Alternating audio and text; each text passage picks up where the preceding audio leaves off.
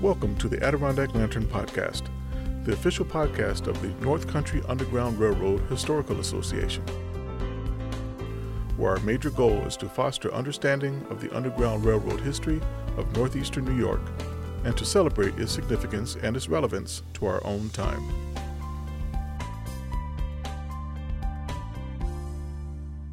Welcome to the Adirondack Lantern Podcast, Season 1, Episode 2.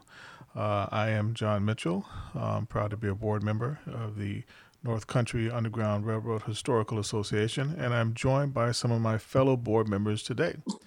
We have Mrs. Bobbi Perez. How are you, Bobbi? I'm doing well, thank you. Excellent. Thank you so much for being here. We have Mrs. Robin Caudell. How are Hi, you, Robin? How's everyone? Awesome.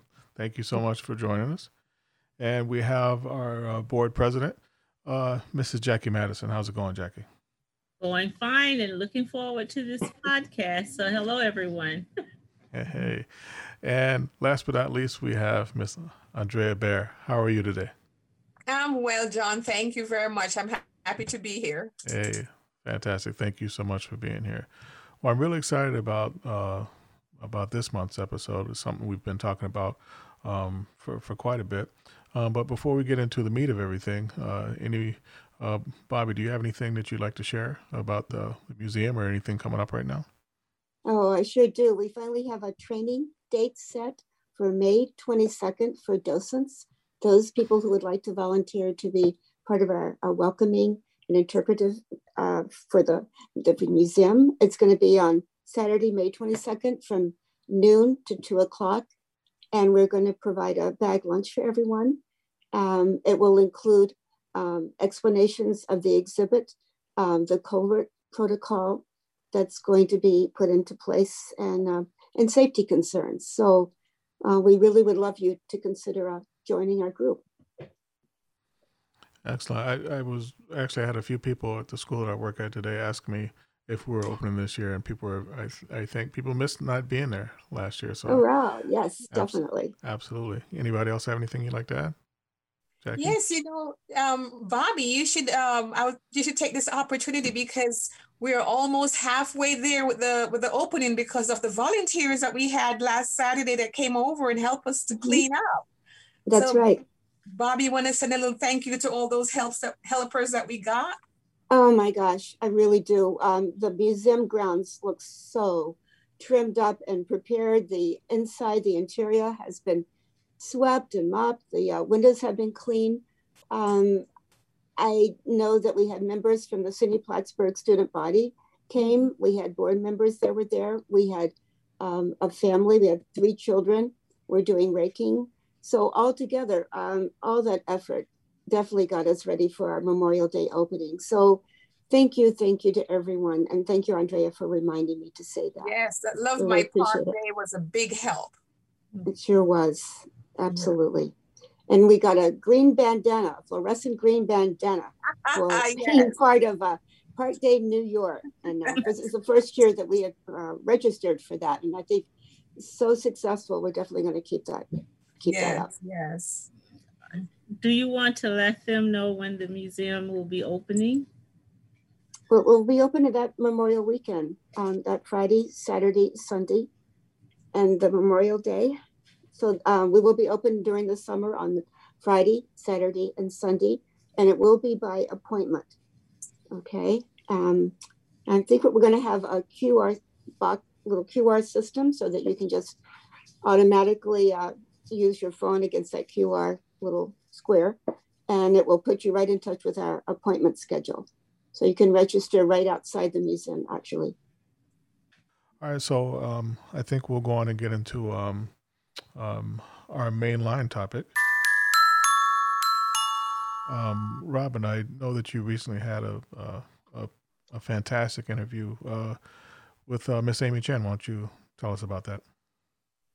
Okay, I first met Amy when she came to the North Star Underground Railroad Museum with Ed Joe, and they came with staff from the Museum of Chinese in America who were documenting a Chinese ledger that was on loan from us from the, the Port Henry Historical Society, Jackie.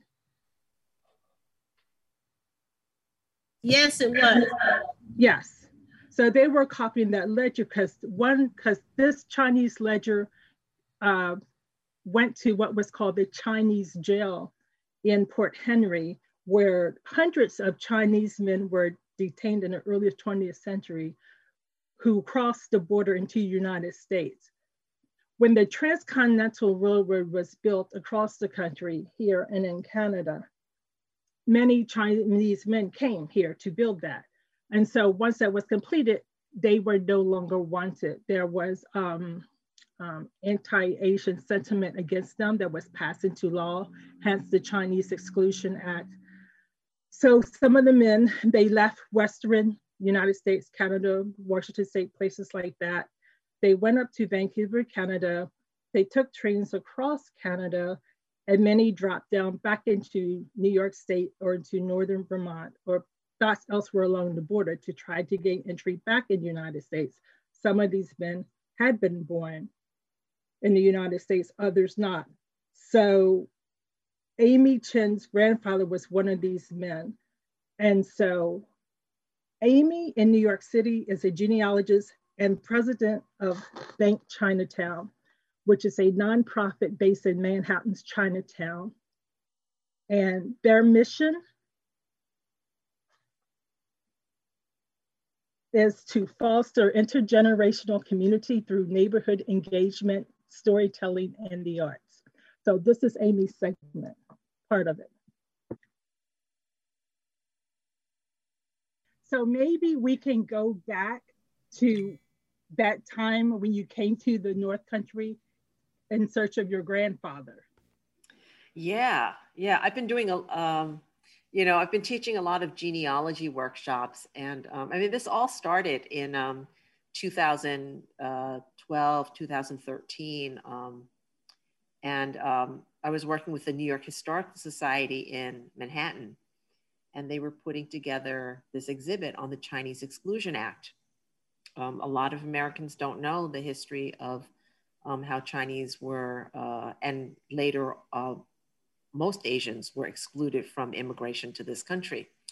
But um, at, when they were putting together that exhibit, um, they asked to use my family story as uh, um, this, the as part of the exhibit, and um, to, you know, kind of put a human face to it. And so I had done all of this research on my family's immigration history. Um, we have a lot of family records.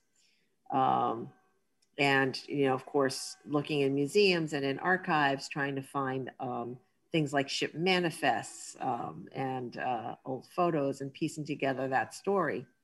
Um, and then that eventually became an exhibit called Chinese American Exclusion Inclusion um, that exhibited at the New York Historical Society. Then it traveled to the Oregon Historical Society. And now it's in San Francisco. It's the um, permanent exhibit at a museum called the Chinese Historical Society of America that is in San Francisco, Chinatown. So, anyway, that's kind of a, a roundabout way to say how I ended up in the North Country and meeting you, Robin. Um, in uh, in the course of my research on my family, there was uh, I found a record that uh, dated 1903 in Port Henry, New York, uh, for my grandfather, my paternal grandfather, and it didn't match the story that my family um, had passed on, which was that my grandfather came in 1911.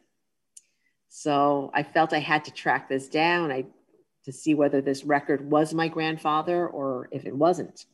So I don't know if uh, you've heard this story before, Robin, but um, this record was a, uh, a uh, court document releasing this man named Bok Ying um, and as a US born citizen. Um, and they had arrested him crossing the border from Canada into New York State.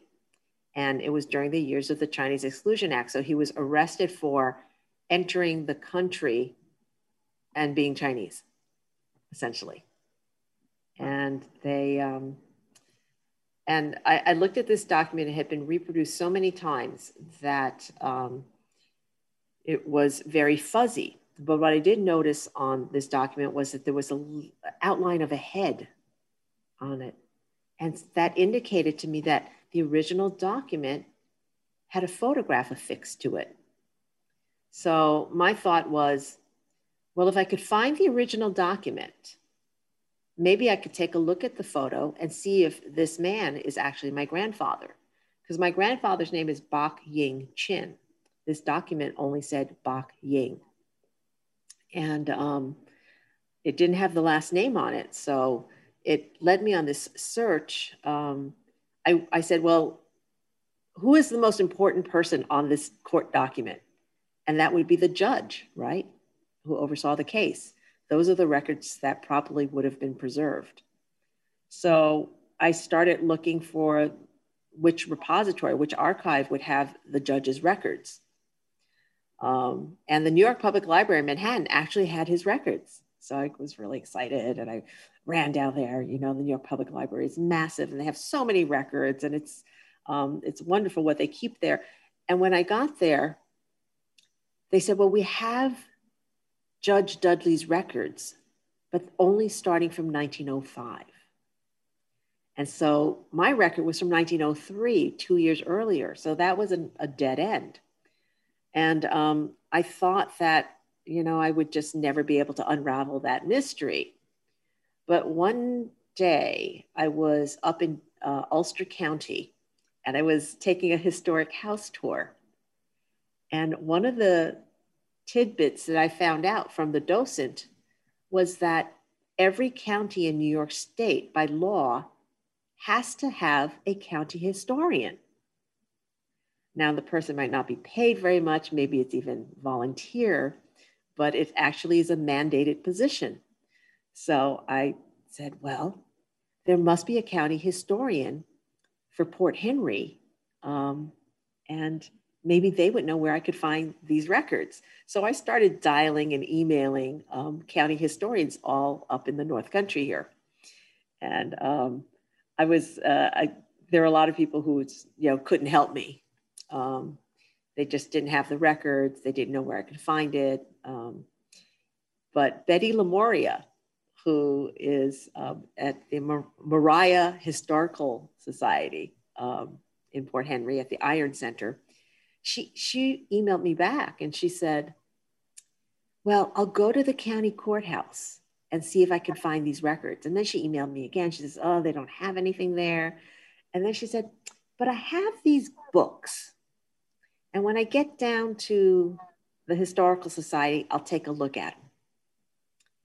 And um, I had sent her, you know, the fuzzy copy that I had and, you know, what information, you know, I was able to cull from my own records. And then the next thing I know, she emails me this image um, of a mugshot. It's a, and I looked at it and it was my grandfather. Wow. You know, the earliest photograph I have of my grandfather is from 1911, and this was from 1903. But if you put the two photos side by side, you said, well, it's the same man. And I, I mean, I practically fainted when she sent me that. Um, and, uh, and that led me on this journey to meeting you, Robin. Right. so, um, I mean, after she sent me that record, I was, I was so amazed. I, I, I, I said, wow, well, what is this? You know, why was he in jail? Um, and I had to do all kinds of research to, to find out what the story was and how he ended up in the North Country. Um, and it's a beautiful photograph too, because, you know, he looks really kind of tough and stern in it. Um, and his hairline is um, shaved far back. And what you can't tell um, from, from this photograph is that he probably had one of the Chinese braids, which was the traditional haircut that right. men had. They would shave the hairline back and then they grew the hair really long in a one long braid in the back. Um, and uh, uh, it, it, it, was it led me on this whole journey of, of finding out how my grandfather actually came to be in New York. And it turned out to be, you know, a journey that he didn't take on his own, but it was um, the same journey that was taken by hundreds of other Chinese men um, who immigrated to this country. um, and especially um, to New York City. So um, uh, once I got that photograph, I said, "Wow, this is this is pretty amazing." And one day I said, "You know, I have to see the real thing. I have to go see the original." So um, my husband and I took a long road trip, and we went up to the Iron Center, the Moriah Historical Society, and um, and it, it I was amazed because it it was a book that had hundreds of photographs and ledger entries of all these men, when they were arrested, where they were arrested, how long they were um, detained, and then the court dates, um, docket numbers, and when they were released. And you look through this book and you see all of these, you know, these faces. Um, and some of them are as young as 12 years old. And then since I made that discovery, um, I, I, I've been teaching genealogy workshops. I help other people find their uh, Chinese American roots. And I think to date, I have helped find the ancestors of six other people in those jail ledgers. Wow. So take us back to your grandfather's life in China before he came here. What have you uh, learned about that journey? Um, my grandfather, it seems, is uh, one of two sons, and he was the second son. And he lived in a small farming village in southern China. They were farmers. Um, I think, as the second son, the way the inheritance um, practices go, um, you are not the first to inherit anything. So um, I think it was an incentive for him to try his hand at going overseas and, um, you know, trying to uh, make a living. Also, at that period of time, uh, many Chinese men from this part of China went to other parts of the world. Um, some of them were in South America, some of them went to um, Indonesia, um, Southeast Asia, um, and some of them to the United States. Um, it was actually up until I would say um, maybe 30 or 40 years ago, most of the Chinese immigrants to this country came from this one area of southern China. Um, so uh, yeah, I think my grandfather had um, a, a, a hard life, you know, as a farmer, and um, uh, you know he was coming here to you know find a, a better way. So, do you have a hypothesis about why so many men came from this one region in China? Well, I think that there's a couple of reasons, um, you know, and maybe the most basic one is access. It's a coastal region, um, so you know it's it's easier to get out than if you were inland. Um, it also is, it, you know, historically, um, the trade between the West and China was centered in this area. Oh. Um, a lot of people don't realize like how intertwined Chinese history is, and um, you know, with American history. So, um, for example, you know, after the end of the American Revolution, you know, the 13 colonies were broke. They just um, spent all of the their money fighting off the British to gain independence. And you know, quite honestly, the American treasuries were empty. And at the time, China was uh, the richest country in the world. Wow. And a lot of American uh, wealth was built on the China trade. So if you think about the Boston Tea Party, right, the tea that was dumped into Boston Harbor, that was Chinese tea. So a lot of the uh, the traders at the time would um, import Chinese tea, porcelain, and silk, um, and they would trade, you know, like fur pelts and um, silver for it. But um, you know, if you you scratch the surface of some of the earliest um, capitalist families in America, they had a, a hand in the uh, China trade. Do you ever watch um, Antiques Roadshow. Of course. Some, sometimes people come on Antique Roadshow and they they bring a canister, a tea canister, mm-hmm. that early uh, uh, colonists put tea in. And more often than not, it had a key, a lock and key on it. That was how valuable Chinese tea was. Um, you you might be too young, Robin, to remember A and P supermarkets. Oh no, we had one in Easton, Maryland. We had an A and P. I went there. Well, A and P supermarkets actually started out as the Great American Tea Company, and they were uh, purveyors and traders in Chinese tea, and they were based in Lower Manhattan. So you know, it's kind of funny. I think people think of uh, Chinese Americans as being relatively new immigrants, but Chinese history is, is really much entwined in American history. So, I mean, to think about the, an iconic supermarket chain like A&P having its roots in Chinese tea, it's pretty interesting. Um, and, you know, after, so I was saying after the American Revolution, when the treasury was depleted, the best idea that the new Americans had for refilling the treasury was to send a ship called the Empress of China wow. to China to buy silk and tea and porcelain and um, Chinese cotton and bring it back to America and sell it for a profit. That's how they refilled the American treasury after the revolution. Um, so, uh, you know, it, it's, it's amazing how most people today don't know that history. Um, also, uh, you know, there were actually Chinese men who served in the Civil War on both sides. Um, there's a man named uh, Joseph Pierce, and uh, the uh, Parks Department did this study a couple of years ago of Asians who served um, in uh, the Civil War. And you see this picture of him. His name is J- Joseph Pierce, but he's obviously a Chinese man who adopted an anglicized name. Um, there's also things like um, the uh, the Bing cherry that we think of as being, you know, quintessentially American cherry, but it was developed by a man named Ah Bing, who was a gardener, a Chinese gardener. I like those cherries very much. I do too.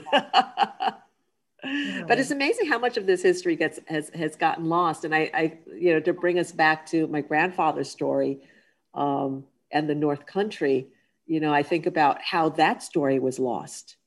So right. at the time my grandfather came in um, 1903, there was this period of a couple of years where, um, because Chinese were being violently driven out of towns and cities across America's West. Um, the uh, uh, Chinese immigrants said, well, you know, it seems like it's friendlier on, in the Northeast. And so Chinese uh, immigrants started coming uh, to the Northeast. Um, and the way they would do it, this was my grandfather's journey and the journey of um, hundreds of other Chinese men, is they would land on the west coast of Canada by ship. And, um, you know, we all know that the Chinese helped build the Transcontinental Railroad in America. Um, after that was built, they also helped build the Canadian Railroad.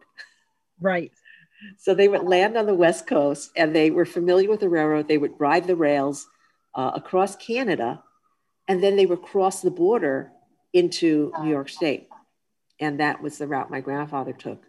Uh, some of them uh, crossed the border into Vermont um, and then also some in you know Detroit and Chicago area. But um, so during that period of time in, in 1903, I mean, if you look at these jail ledgers, there I think are 800 entries in there. So for the period of um, 1900 to 1903, um, it documents 800 um, Chinese immigrants across the border. And these jail ledgers are not comprehensive. I mean, it's amazing that they exist at all. Um, you know so it's really just a, those 800 men are just a subset right. of the uh, the Chinese uh, immigrants that that crossed um, into the country. Um, I know that Malone, New York, was also a popular entry point, um, but uh, there's no jail ledger for that we know of that exists for Malone. Um, So um, these these are these are these jail ledgers are a very rare and um, valuable uh, artifact, and it's right there in Moriah. It was an amazing segment that you had there, Robin, with uh, with Amy. I'm actually looking forward to hearing uh, the rest of her interview um, in our underground track segment there. I learned a lot, especially about the A&P and Bing Cherry. I could relate directly to that. You know, it's funny. We used to have an A&P here. Uh, do you remember that? There used to be an A&P out by the out by where the movie theater um, is now. I don't remember that. Yeah, yeah. A long time ago, there was an A&P here. I never would have, you know, put two and two together like that. You know, I also thought it was fascinating how she mentioned, you know, that uh, there was even some like people as young as 12 and some of the books and stuff that she looked at as far as i think she said that even people that young were um, incarcerated for certain things back then yes basically they came here as workers and we still see that type of thing today if you think about it there are many people here who are workers who come to work and they're allowed to be here until they're not allowed to be here as in the case of these Chinese boys to men. Wow. That's unbelievable. It is it's, it's wild just how intertwined, you know, American history is well with Chinese history. And it's, it's I'm fascinated just by I mean, just in that brief period of, you know, of discussion, just how many things that I learned. It's it's amazing how history just can get lost, you know, so Yeah. Absolutely. Okay, um, I think our, our next thing we're going to move on to is our Adirondack uh, moment here. Um, this month's Adirondack moment actually is going to uh, uh, feature Kristina Hartzell, and I think that uh, Andrea can uh, enlighten us a little bit about that. Yes, thank you, John. Um, we couldn't have chosen a better organization, which is our neighbor here, the ADK Action they are an amazing um, group of people just trying to bring, keep the Adirondacks beautiful and in the meantime have it more accessible and more affordable and more just inclusive um, for the people living here and inviting others to come. And I think um, as we speak with Kristina today, she'll go in go more in details. But i want to just point something out that, that just came to me. The last broadcast we did for the adirondack moment bobbi interviewed tim brissett from Ausable Chasm. And Ausable Chasm is the platinum sponsor for um, adk action and I just want to give the the um, sponsors as a board member. I want to give them a shout out and just say thank thank you very much for the work you're doing to help ADK Action help the people within the Adirondack um, communities. So without any further ado, um, I just go over to Kristina Hartzell from ADK Action. She's a communications coordinator, and she'll tell us a lot more about what's going on. Thank you. Welcome to the Adirondack Lantern podcast. So what we do in our segment called Adirondack Moments we try to highlight a local organization or agency. And so we have picked your agency, Adirondack Action. So please tell us who you are, what your mission is, and what you do. Great. Happy to. Um, so I'm Kristina Hartzell. I'm the communications coordinator at ADK Action. And um, I, I work, um, I've worked there for about a year. So if I, if I get anything wrong, that's, uh, you know, new. our, so at ADK Action, our mission is to create innovative projects that address unmet needs, um, promote vibrant communities, and preserve the natural beauty in the Adirondacks. And I think the unmet needs is the very important part of what we do. We have nine different active project areas right now. Um, and they each one of them is kind of designed to meet one of those unmet needs. So some people get to know us through something like our emergency food packages project and are suddenly surprised to find out that we have community arts festivals as well. It seems like how can one organization do all of this? Um, but each one of our projects is kind of designed to meet a specific need in the Adirondacks that we see that is not being met. So what unmet needs did you address during COVID? Great. So um, during COVID, um, we pivoted pretty rapidly. Um, we canceled all of our arts events, obviously, and focused on our food security work. So we, our, our big project during COVID um, that was launched right away uh, in March was our emergency food packages project. So the, through this, we partnered with uh, the Hub on the Hill in Essex, New York, which is a, a uh, food producing hub that a lot of farms use to get their products out there. And we partnered with them to get those food uh, products that were not then being sold or at restaurants or um, at schools. And uh, we got uh, those into emergency food packages, a weekly box of local products um, that were delivered for free to uh, residents throughout the Adirondacks. And we partnered with a number of different organizations to um, identify the people that would need those most. Um, and uh, through that, we our first ones rolled out, uh, I believe, the first week of April in 2000, and uh, through generous support from the Adirondack Foundation, um, I think about 700 individual donors um, and grants from New York State Health Foundation and the Mother Cabrini Foundation. We ended up totally shattering what we thought we were going to do with the emergency food packages and delivering, I think, almost 65,000 meals across the region between uh, April and October of last year. Um, so we have since transitioned that program um, into something that is called fair food pricing, which is a subsidy program that we are running to help people in who need a little extra help to afford locally grown food. Um, so people in asset, uh, let's see, it's asset limited income constrained um, households, which is above the federal poverty line. So you can't get SNAP benefits, um, but can apply for fair food pricing and then use that at the hub on the hill. And we're rolling it out with a couple of other area vendors um, to help that uh, those households uh, eat local a little easier. It can be a little difficult to afford local food, but it also it really helps um, our local economy and the farms in the area. So it's just a win-win-win for everyone. So what coming events do you have this spring? What can we look forward to?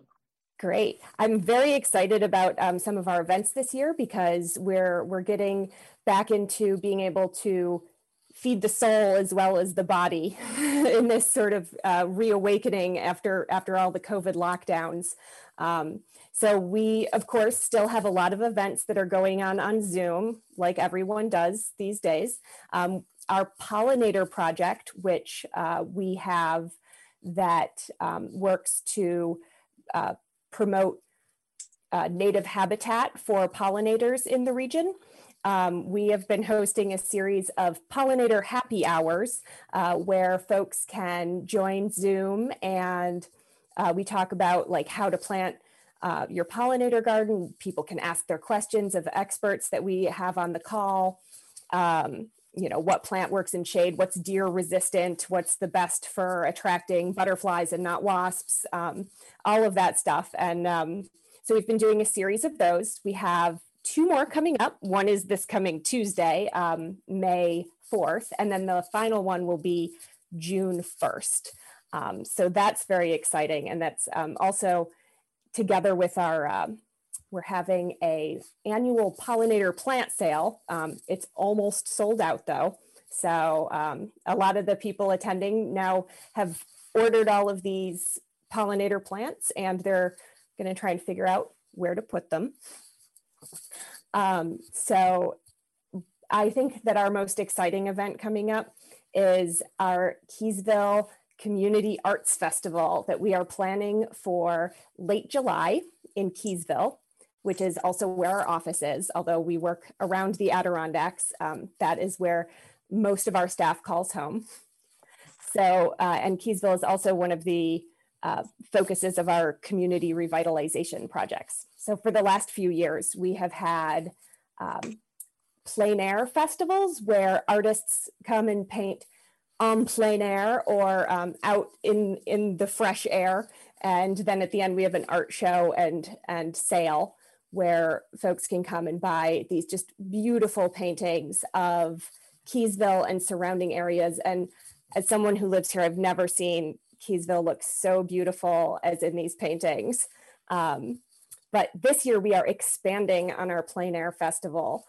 We are going to uh, have not just the plein air component, but also we will be having a community mural that is going to be painted um, with artist Georgianne Gaffney is designing it. Um, she's based in Saranac Lake and we are partnering with Outside Art in Plattsburgh to help us get it done. Um, they have done a number of beautiful murals up there and facilitated that process. So uh, people in the area will be able to come to some some mural painting workshops and paint a little bit of the mural. And whenever they go by it, they'll know that they had a hand in it. We're also going to have a student art contest uh, where students in the area can submit their artwork. Um, we're coordinating with some of the local libraries to, uh, to collect the artwork so that students can drop that off. Um, and then we'll be displaying those um, artworks in the windows in downtown Keeseville for everyone to see. And um, we're going to award a prize for each uh, age category. I believe the prize is age appropriate art supplies and a $25 gift certificate for ice cream at Stewart's. So I'm a little sad that I'm ineligible because that would be amazing prize. Um, and then uh, one of the other components of the Keeseville Community Art Festival is that Artistry Community Theater based here is going to be doing um, an outside uh, performance, I believe, of a musical called Into the Woods that is based on some of Grimm's fairy tales. So we've got performing arts and all kinds of arts going on. And we're also going to be encouraging businesses and organizations in and around Keeseville to participate um, in whatever way they would like to in, in terms of the arts and also looking into um, we're going to have a passport where people can go and check out all these different things and uh, if they if they check it, it all out and they prove it on their little arts passport, uh, they can drop it in for a prize at the end of the of the festival. So we're going to have a lot of fun events going on. We're very excited that we're able to do all of this, and that so much of it is is outside, and it's all going to be very COVID safe um, and just so different from last year. Very nice. So where will the mural be located at? You know what building in Keeseville? Uh, yes, I, I'm not sure it's totally finalized yet, but I believe it's going to be on the side of Adirondack Hardware, the hardware store down downtown Keeseville. Do you know the theme of it? What what it will depict? Uh, the theme of the mural is uh, what brings us together, and I believe it's going to depict um, various animals that are representative of like the region and things that everyone here enjoys. So I think there was talk of um, some some fish swimming and just deer in the the artist is still working on the mock-up so i really can't wait to see it. But from what she showed me of her idea board it looks like it's going to be really beautiful. So is there anything long-term that you're working on? Oh long-term. With nine active projects, sometimes I feel like a long term is like the end of next week. Um, you're looking at everything all the time, and and it's it's very exciting. Um, but long term, uh, we are part of the um, Adirondack Food Systems Network with. Um, the Adirondack Health Institute that just started, and our executive director, Brittany Christensen, is the co chair of that. So, through that, we are long-term working to uh, build uh, a food system network in the region where all different parties in uh, kind of talk to each other and we find like collaborations in between um, the different sectors um, instead of being totally blind and just in our, our own areas. Um, so that's something that's kind of developing long term. Um, we've also been working on uh, reducing road salt uh, in the area that is affecting our drinking and groundwaters. And so this uh, this coming fall, a piece of legislation that we were working to get approved that had passed um, will will begin um, a road salt reduction pilot throughout the Adirondacks for three years. Um, and so we are we're part of like a working group for road salt reduction. So that that will be a, a long term thing that we are working on in the coming years as well. Oh, uh, and our Adirondack Pollinator Project has also set a goal, I believe, to increase the amount of native um, plant habitat for pollinators over the coming years through practices like uh, reduced roadside mowing and planting of beneficial pollinator plants along roadsides and working with the Department of Transportation to do that. So I'm sure that's also going to be a long time uh, area that we're working in. Robin, if I could just jump in here for a minute, I've been listening. My name is Andrea Baer, and um, Kristina, um, I just want to say, full disclosure, I also serve on the board of the um, ADK Action, and I'm so proud of this organization. They're truly um, a people kind of group. They really goes out, go out and help the community. And another long-term um, project that you guys are working on is the broadband. And we know we need that all over the up upstate New York here. So that's oh, another yes. part. Yeah, Kristina, if you want to elaborate on that a little bit. Gosh, thank you, Andrea. I, I can't believe I forgot broadband because uh, we just I just spent so the I just spent the other week um, talking with Dave Wolf. Um, had is our board member that heads up our our broadband for all project, mm-hmm. and he is a retired IBM um, worker who has for the last 10 years or so he has been just dogged in making sure that people are not slipping through the cracks up here um, in in terms of broadband coverage um, so he has been working to map um, households that are not being covered by broadband um, and also to make sure that in the the build outs from the there's a spectrum build out and a new new york broadband program from from the state. Um, and so both of those that you have to claim that you are expanding um, the broadband and sometimes it's easier to claim a house that you basically the the fiber cable went right by anyway or the cable internet um, and just connect it. Um, so he's making sure that the the people that really are kind of up a dirt road and the, the most expensive for the broadband companies to extend their network to to make sure that those people are getting prioritized for the expansion of the network. So this the mapping project is just so interesting to me um, because as, as a really data driven organization like just the the steps that you have to take to make sure that uh, every every address is counted correctly. Um, it's kind of an immense amount of data that Dave is dealing with. And he also holds a, um, a monthly uh, call for all kinds of different people in the region who are interested in broadband um, issues. Um, so they just check in with each other, there's updates, um, collaborate. And then out of this kind of came this newly formed uh, North Country Broadband Alliance.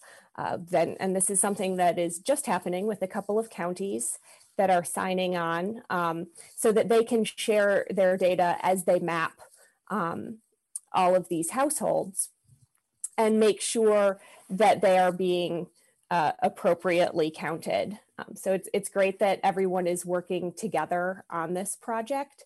Um, and especially because sort of the time is running out. I think it's by the end of August uh, is when the, the spectrum build out will be um, basically completed. So it's it's really the time is now to catch these addresses that are falling through the cracks and um, and bring them to the attention of the Public Service Commission.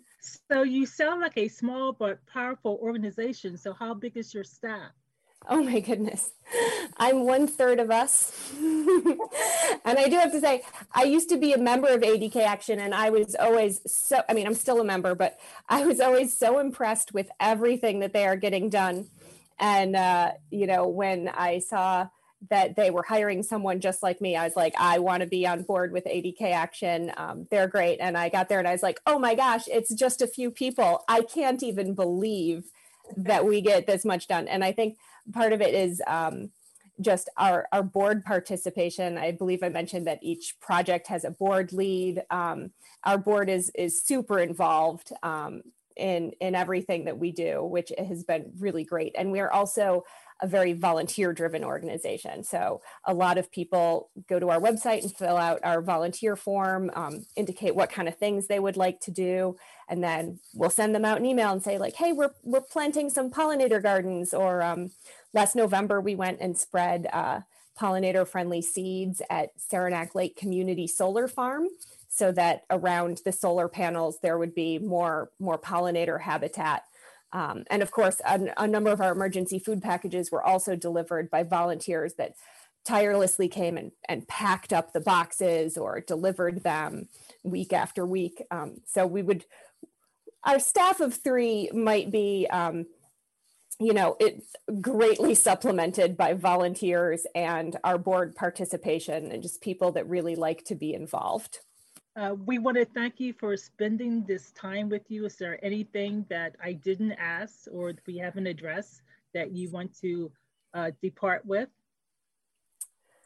Oh gosh, um, I just, I think that the thing that I love about ADK Action um, and that I love working for ADK Action is that with these different project areas, I don't know if you have ever heard someone say, if the only tool you have is a hammer, every problem looks like a nail.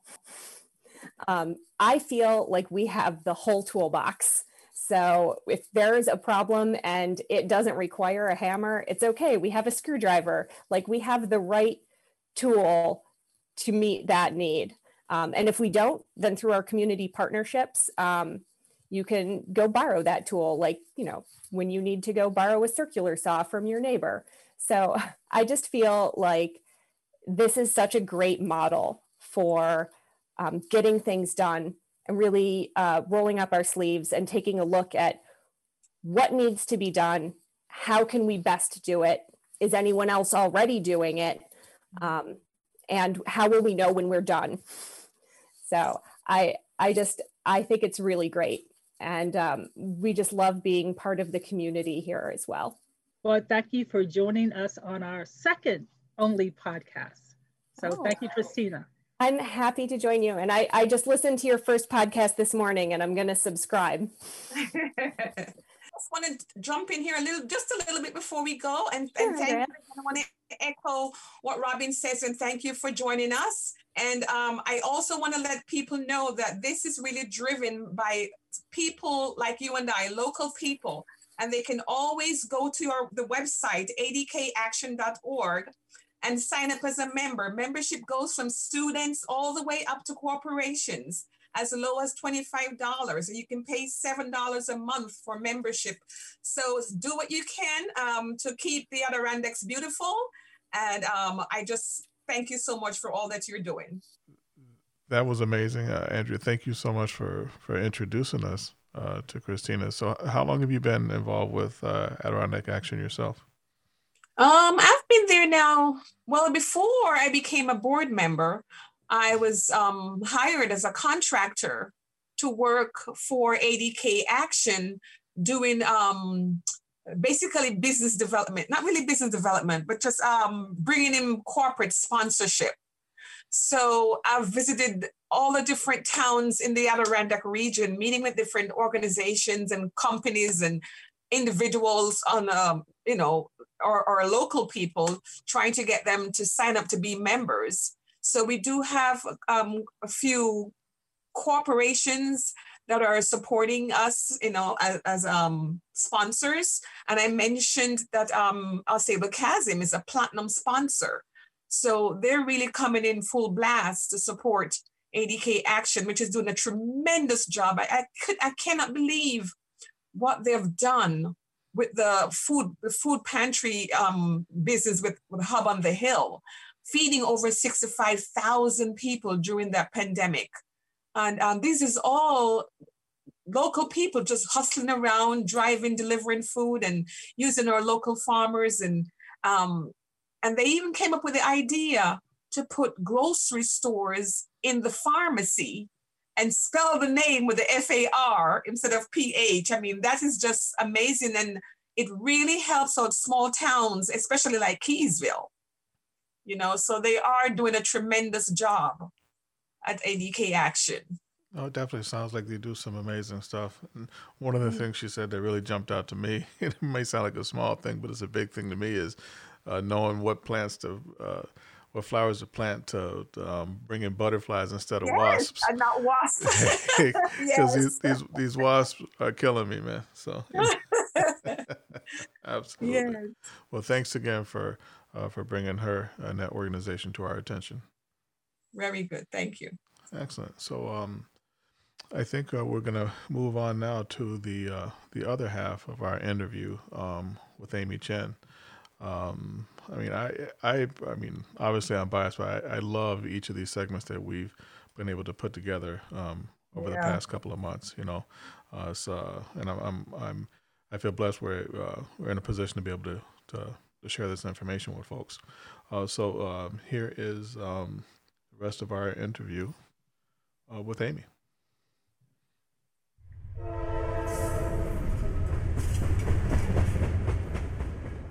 So tell me about your grandfather's success in the States, about the family he raised here and, you know, his legacy. Um, you know, I don't know if, if you would call him the most successful guy. um, you know, what, what I know about him, he died um, about uh, 10 years before I was born, so I never met him. Oh. Um, and uh, but from what I know, he worked he worked really hard. Um, the family story was that he came to New York City. He started working in laundries, which um, at the time was one of the few occupations that uh, the Chinese were able to um, be employed in. Um, there was a lot of discrimination, and um, you know, laundries and restaurants um, were the trades that most Chinese were able to find work in back then. Um, and it's interesting because I have tracked him down working or owning laundries in Brooklyn, in Manhattan, but also in Danbury, Connecticut, in New Haven, Connecticut, in uh, Malden, Massachusetts. So he moved around. Um, and, uh, you know, we, we think of um, you know, laundry as being a kind of a mundane thing that you could do at home these days. But back then, you know, there were no in-home laundry machines, uh, right. washing machines. Uh, doing laundry was a huge chore, and most people sent it out. Right. So, in many small towns and cities um, and neighborhoods, there would always be a, a Chinese laundry, sometimes um, a uh, uh and even and non-Chinese laundries. You know, there's uh, you know Irish women who came uh, in the mid 19th century also did laundry work.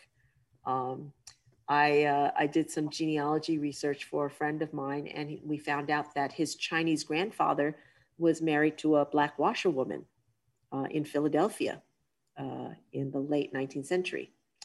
Um, so, uh, but uh, somehow my grandfather um, through his labors, was able to support the family overseas in China. Um, and he took several trips back to China, you know, um, which was no small feat. Uh, not only was it expensive, but it took upwards of two weeks by by ship and right. by rail. so um, he would work here in America for a couple of years, save up money. He would keep sending money back home to his wife to for his his kids and his wife. And then every couple of years, he would go back for a couple of months, maybe up to a year or two, um, be able to, I guess, relax and put his feet up. And then he would come right back to the US and continue working, saving money, um, all to support his family. And eventually, he was able to bring uh, his children here. And um, my family, uh, my dad was uh, his middle son, and we settled in New York. And my father had a laundry in the Bronx. Um, and uh, we all grew up um, helping out at the laundry and, um, you know, then went on to college. right. wow, what a story. Actually, I in doing um, early research in Plattsburgh, there was a Chinese laundry in Plattsburgh. I forget ah. the name. There was one. I'm sure. I'm sure there were many. Um, right. Uh, if you look at some of the directories, uh, uh, um, it's kind of it's it's really interesting. Um, and you know, in, in, in the jail ledger, like the people that I have helped uh, to um, locate their ancestors in the jail ledger, I mean, they're uh, they're all very uh, accomplished, you know, amazing families. Um, my my friend Susan was an assistant commissioner for the Department of Cultural Affairs in New York City. Um, this other guy, this other man, Ed Joe, whom you interviewed, who I brought, right. Um, is a, a, a, marketing executive out in um, Wisconsin, um, and his father and uh, uh, attended the Citadel, um, served in the military. Wow. Um, I have uh, one uncle um, who also served uh, in the U.S. Army in World War II. Um, so um, it's it's amazing. I mean, you look at the mugshots in that that jail ledger, and you go, you know, what happened to these men? And you know, uh, it's just been so wonderful to find descendants and to see how their families have flourished. So tell me about when the um, people from is it is it the Museum of MOCA? I forget what it stands for. Oh yeah, Museum of Chinese in America. Yes. So, so what happened was after I I discovered the jail ledger, um, Betty Lamoria told me that I was the first person to ever ask to look at these jail ledgers. Okay. nope nobody in the Chinese American community even knew they existed. Um, and it's, it's a wonderful story how um, Betty came to have them. They apparently, uh, her uncle salvaged it from a neighbor, and the neighbor had had it in his garage for years. And uh, his neighbor was about to toss them. And what I think Betty said, her uncle just loved to read. He loved to read anything. And so he asked to have them. And then they sat on the shelf in her uncle's house for um, many more years. Um, and I think she has a story about how um, her cousin talked about how they sometimes would pull it off the bookshelf and flip through it and wonder who these men were. Wow. and then at one point, Betty's uncle donated it to the Historical Society. So um, when when I found out about uh, these ledgers, I, I said, well, you know, even the photograph of my grandfather is is already starting to fade. Mm-hmm. Um, I mean, these photographs are over a hundred years old, um, and um, I thought, wow, it's really important to preserve them. And I knew that um, uh, the Moriah Historical Society uh, in Port Henry didn't have the wherewithal um, and the resources. Um, so that sent me on like my second quest, which is how can I preserve these and digitize them and make them accessible to a wider audience? So um, I approached a lot of different institutions, um, including the Museum of Chinese in America, um, also university libraries, um, also um, the Family Search Library out in Utah, and to see who would take this on. And, um, you know, I even had uh, people offer to pay for, uh, you know, donate to pay for some of the digitization. Um, it took me about three years. Um, and, you know, uh, a lot of people were interested, but clearly it wasn't anybody's first priority except mine. and, um, you know, I was, uh, I finally said, okay, well, if nobody's going to do this, I can't get anyone to do this. I'm just going to do it myself. And I'm not a professional in archiving or digitizing things, but you know, I, uh, I'll figure it out. And so that's how I corralled uh, Ed Joe, whom you met, right? Um, whose grandfather is also in the ledger. And we said, okay, we're just going to go rogue with this. I have a really nice digital camera. You know, I have a scanner. Um, even if I have to go up there and just digitally photograph each page, at least it, you know, it will be preserved. Um, and then maybe we can get volunteers to index it. And, you know, so we had this, we hatched this plan that we would just like, you know, parachute down and just spend, you know, however long it took to photograph each and every page. Um, but then luckily at the last moment, I, I, I don't know if the if Yue Ma, the archivist at MOCA, felt sorry for me or something. but she she pulled together the resources, um, and we pretty we pretty much cobbled the effort together. And and I, I tell the story like you know in detail, just really lovingly because I think for anyone listening, um, I just want people to realize that you can be an archivist. You know, you can save history. You don't have to be a professional to do it. But uh, so Yue Ma at the Museum of Chinese in the Americas uh, drove up with some interns and they had these really large Epson scanners that they brought up.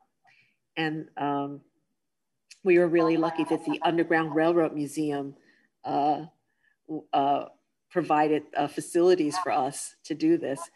And um, so and i brought my laptop and my heavy duty hard drive and so every everybody and my extension cords. And we set up shop at the under uh, uh, north country underground railroad museum for i think about two days. And we just scanned every page um, and then these photographs had backs to them. So the information on the back couldn't be scanned. So ed joe and i then went through it a second time and photographed the backs of each photograph with my digital camera. Wow. Yeah. And, and then we backed it up on a hard drive. And when um, Yue Ma got back to New York with the, uh, uh, the scanners and everything, and the, uh, the, my, my hard drive and the, the backup, they uh, downloaded it, they made copies, um, and then she had interns go about indexing it. So now there is a digitized indexed copy um, that the uh, Moriah Historical Society also has, and that is also available online um, on uh, MOCA's uh, website. So um, yeah, it takes a village, right? That's what they say. It really yes. took a village and a couple extension cords from my house. Right. But uh, didn't this also lead to you leading tours in China? Well, it didn't lead to me leading tours in China. Um, but I was I the, the whole journey um, took me to uh, leading some tours to China. Because okay. after people found out about the research that that I did, the deep dive in finding my family's history, people started asking me, "How do you do that?" And can I do that too? So I started doing workshops around the country showing people how to do this kind of genealogy research. And, you know, as with um, many Americans uh, uh, uh, whose families are, you know, people of color, um, the, it's, it's not a straight shot in research. There are a lot of twists and turns to be able to find your ancestors in official records. Right. Um, because we're not recorded in the same way that um, mainstream, I guess, for lack of a better word, mainstream Americans are. You know, our histories tend to be pushed off to the side or, um, you know, poorly documented. Um, so, um, you know, we do these workshops where, you know, we cover topics like how do you look up a Chinese name? Because a lot of times the spelling was completely mangled. Um, and uh, in Chinese tradition, you address somebody by their last name first. So I would be Chin Amy. Okay. And then, so what consequently happened in English language records in America is people had their last names turned into their first names, and their first names became their last names. Okay. In addition to being misspelled, because there was no standard romanization of Chinese names. Um, so that's that's I mean like a a, a, a real search in and of itself. Um, and then from these workshops, you know, people people trace their families back to where they originally um, lived in um, the old country. And uh, some of these Chinese American families are like fourth and fifth generation and have no ties whatsoever to the old country. And so that led to me and some of my other Chinese American genealogy colleagues saying, like, okay, let's organize these tours. Okay. Let's go back to the village, you know, um, and find our roots. Um, and so I've, I've done at least three of these trips where uh, we've brought people to the tiny farming village in southern China where their families uh, originally left. Um, and I have this wonderful uh, story. I had, had a girlfriend who couldn't go um, to her father's village um, uh, for a variety of different reasons. And so I went for her. Um, her father passed away about 10 years ago, and he had left the village in China in the 40s, the 1940s. And I went into this village, and this is um, only a couple of years ago. So uh, in 2017. So it's a good uh, 70 years after the man left the village, after my girlfriend's father left the village. And I walk in the village, and um, it's very tiny. There's an open uh, uh, area next to a pond with a big tree and people hanging out under the shade of the tree. And there's this elderly man who's with sinewy arms. He must have been in his 80s, I think. And he's chopping wood. Wow. And as we enter the village, this elderly man looked up and he said, Who are you looking for? and I said, Oh, well, there's no way he's going to know. You know, my girlfriend's father left here in the 40s. It's now 2017. And, but, you know, just to be um, friendly, I said, Oh, well, we're looking for so and so. And this elderly man looked up at me and he says, Oh, how is that guy? He'd be about 90 now, right? He knew. He knew. He, and, you know, he must have been a child back then, but he said, Oh, do you want to see the house? They still identified the house in the village that belonged to my girlfriend's father as, and and we we walked down this lane and we you know we we couldn't go inside. It was locked and the caretaker wasn't there but they they knew his name and they knew the house and it had been 70 years. Um, and a friend of mine explained this to me. He said he says you know in the village like you know they don't have like internet and tv and radio and all this stuff. You know people sit around and they tell the old stories um, mm. about each other and um, you know these these this collective memory though i think is going to be lost within the next 10 years. Um, and so I, I always tell uh, chinese americans who are in my my uh, workshops i said you know if you're going to go you got to go soon. Because you know this old man said to me he says yeah i remember but these young people he's pointing to people in their 60s and 70s says these young people they won't remember um, but but really remarkable stories. Um, uh, you know, and, and, and, and I, people ask me like, why, why do I do this? You know, um, and, and part of the reason is that I think there's a sense um, of, of pride, but also a sense of place, knowing how you got where you are today. You know, on whose shoulders do you stand?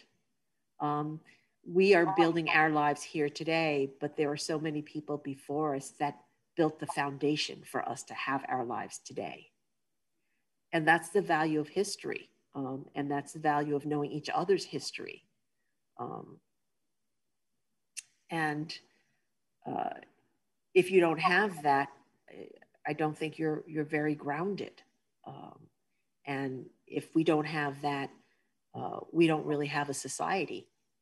Um, we need to know each other's stories, and we need to know um, the journeys, both similar and and you know different, that brought all of us, you know, to where we are today and who we are, and who we are as a country, um, who we are as a people.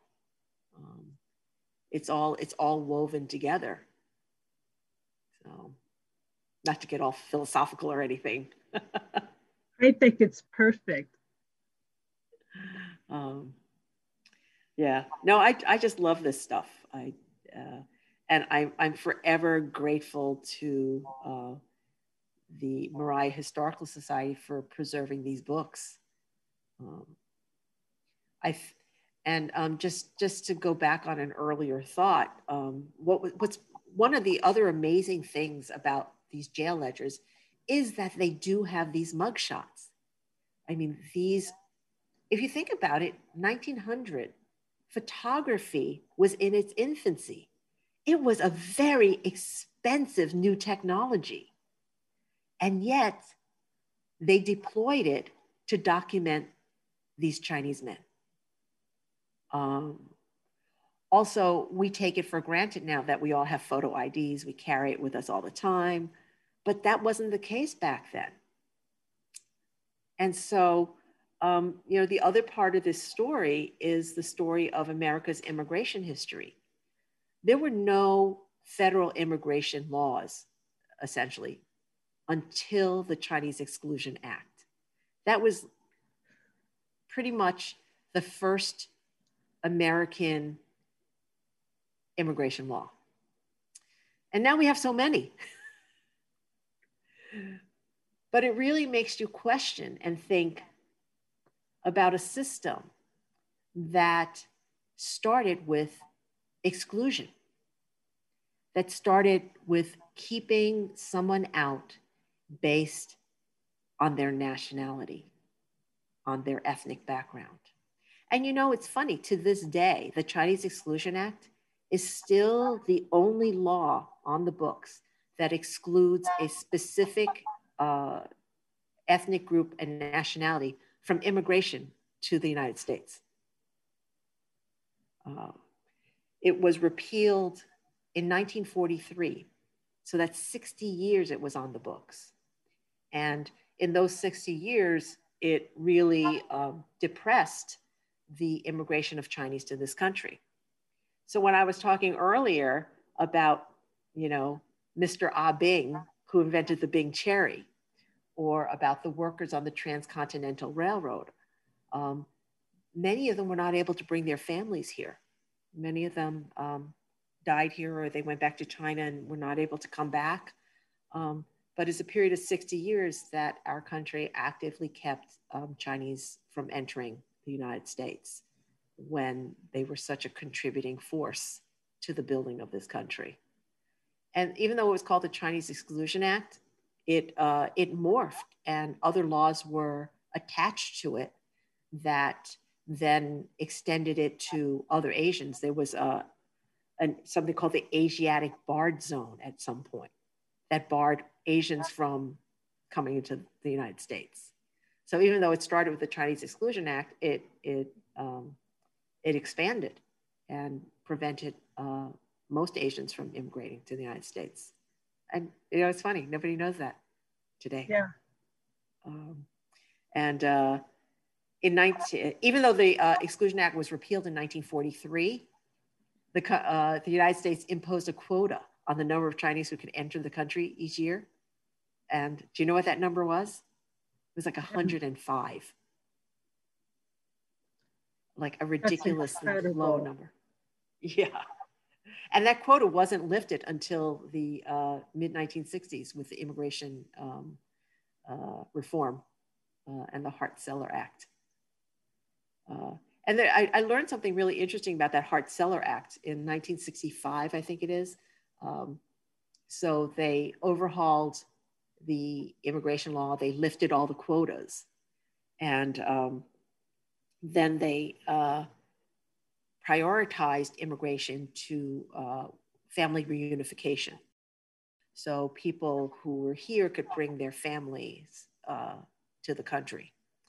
Um, and they also prioritized uh, uh, people with professional degrees or skills or jobs uh, skills that the United States needed.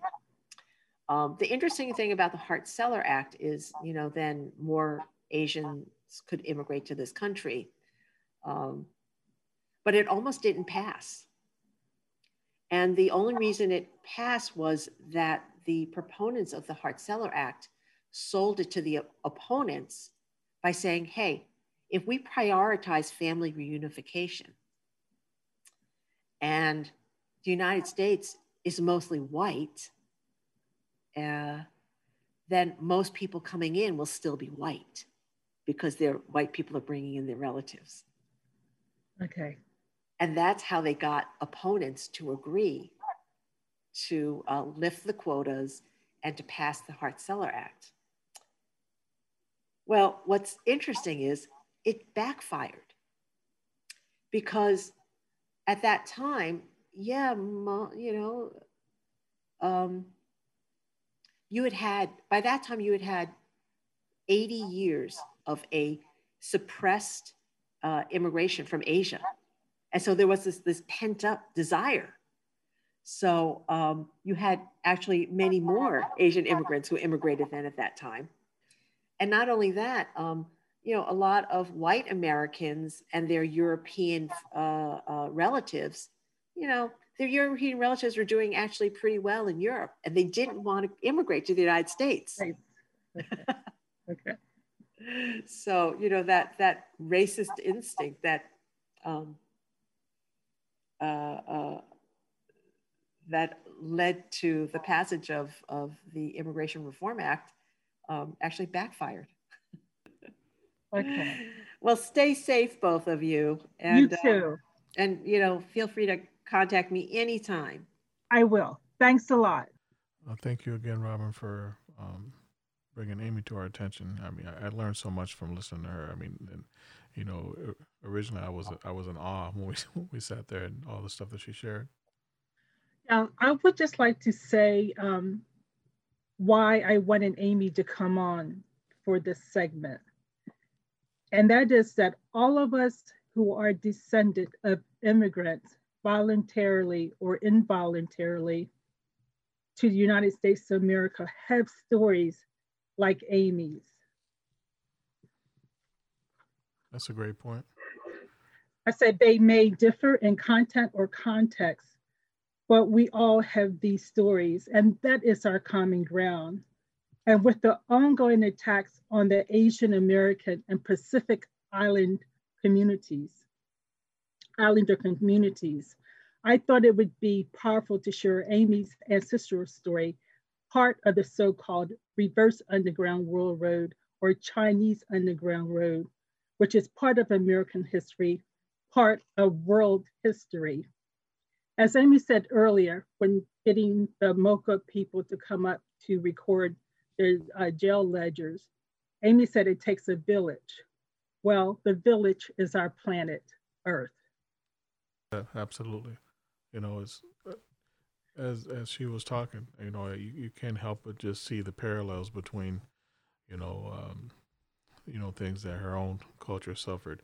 Um, you know, it, can't help but relate that to you know um, our, our own or, or other cultures and stuff as well. So it was it was um, you know thank you again for bringing you know bringing this to us. It was very educational for me personally, and, and it, just like you said, it definitely takes a village, and you know the village is you know you know our, our planet. Everyone deserves to get treated with um, decency and respect, right?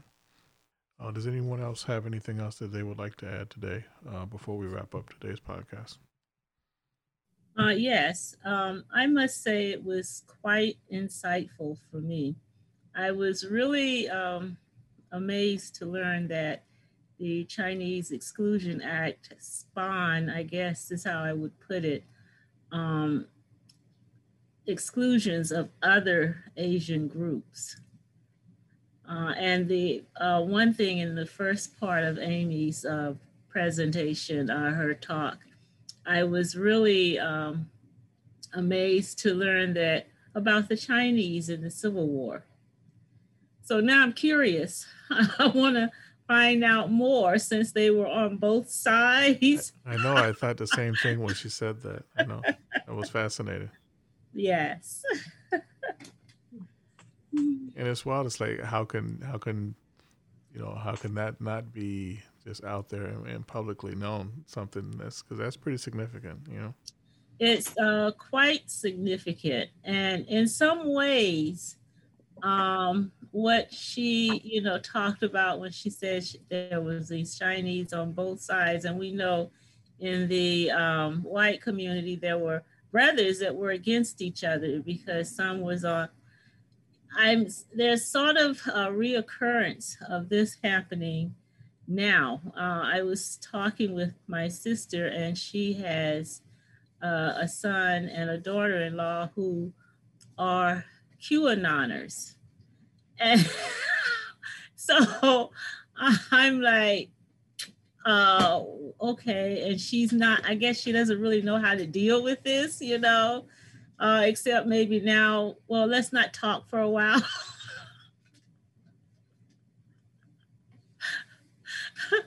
so you can kind of relate a little bit. It's kind of odd. Here we are in the 21st century when you think things are really getting better.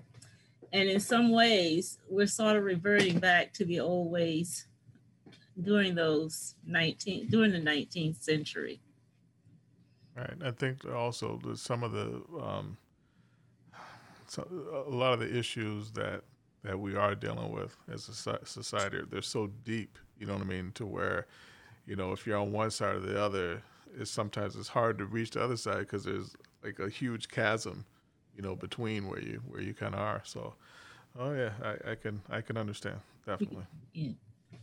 I also thought it was amazing with the names that some of the Chinese people were using. Yeah, like like um, like Pierce, right? She said. Yes, yeah. yes, it's right. going to be hard to even um, trace that um, the history of them because you don't know what names. And I'm, now I'm wondering, were they given these names or or how did they end up with a name like that? I I, I it makes me want to hear more about that line of it of what happened just like with the african slaves when they were taken away right. and just given a name right and, and, and then you can't find um, family members you can't trace them because they're going under all different types of names and you just don't know where to look and who is who so i, I can feel it for her she has a lot to say and um, she really needed a platform to speak because um, she's discovering so much. You can hear the excitement in her voice. And I'm very happy that we were able to give her this platform to say her piece and to put her research out there, you know? I know I think we should, you know, definitely have her back again in the, in the future if, if she's willing to do so. Excellent. Well, this, uh, I really enjoyed this. I mean, I, I enjoyed all of these that we do, but this is, you know, I, it's it's it was a very emotional kind of thing. I felt just listening to everything that she said. You know, was, uh, you know, it's uh, I'm kind of at a at a loss for words in a way. You know, because I I think one of the one of the great things for me, and even Robin kind of mentioned it earlier, you know, is that you know. Uh, uh, Chinese folks and stuff in a way have, have, been here since like the 1700s, you know, and whatnot, you know, and it's, it's easy to, you know, just kind of you know, live in the moment or whatever and, and forget that, you know, um, you know, that so many different cultures contribute contributed to um, our country and stuff today. Mm-hmm. Especially if you go back to colonial America when yeah. the country was new. They, yeah. like she said, the coffers were empty. Yeah. So they sought to fill it with the China trade. Who knows that? Yeah. They don't, we don't, I don't think I've ever been taught that. No. No. No. Oh, and, and that's a, that's, yeah, something like that should that's not huge. be, yeah, it's huge. It's absolutely huge. So, I mean, you know, I'm, and now we have this whole, this whole thing with China now. It's like, yeah. hello, it's this, this is deja vu yeah. again. Yeah. We've been here before. Yep. Yeah. Yeah. Yeah. Yeah. Well, so hopefully this will, uh, you know, have a positive impact on anybody who gets an opportunity to listen to it. Mm-hmm. Uh, I want to uh, thank both you and Andrea again for uh, bringing such wonderful guests and stuff to uh, to the podcast today. Uh, so, on behalf of Andrea Baer, Bobbi Perez, Robin Caudell, and Jackie Madison, I am John Mitchell, and we want to thank you for listening, and we hope that you will join us again in the near future.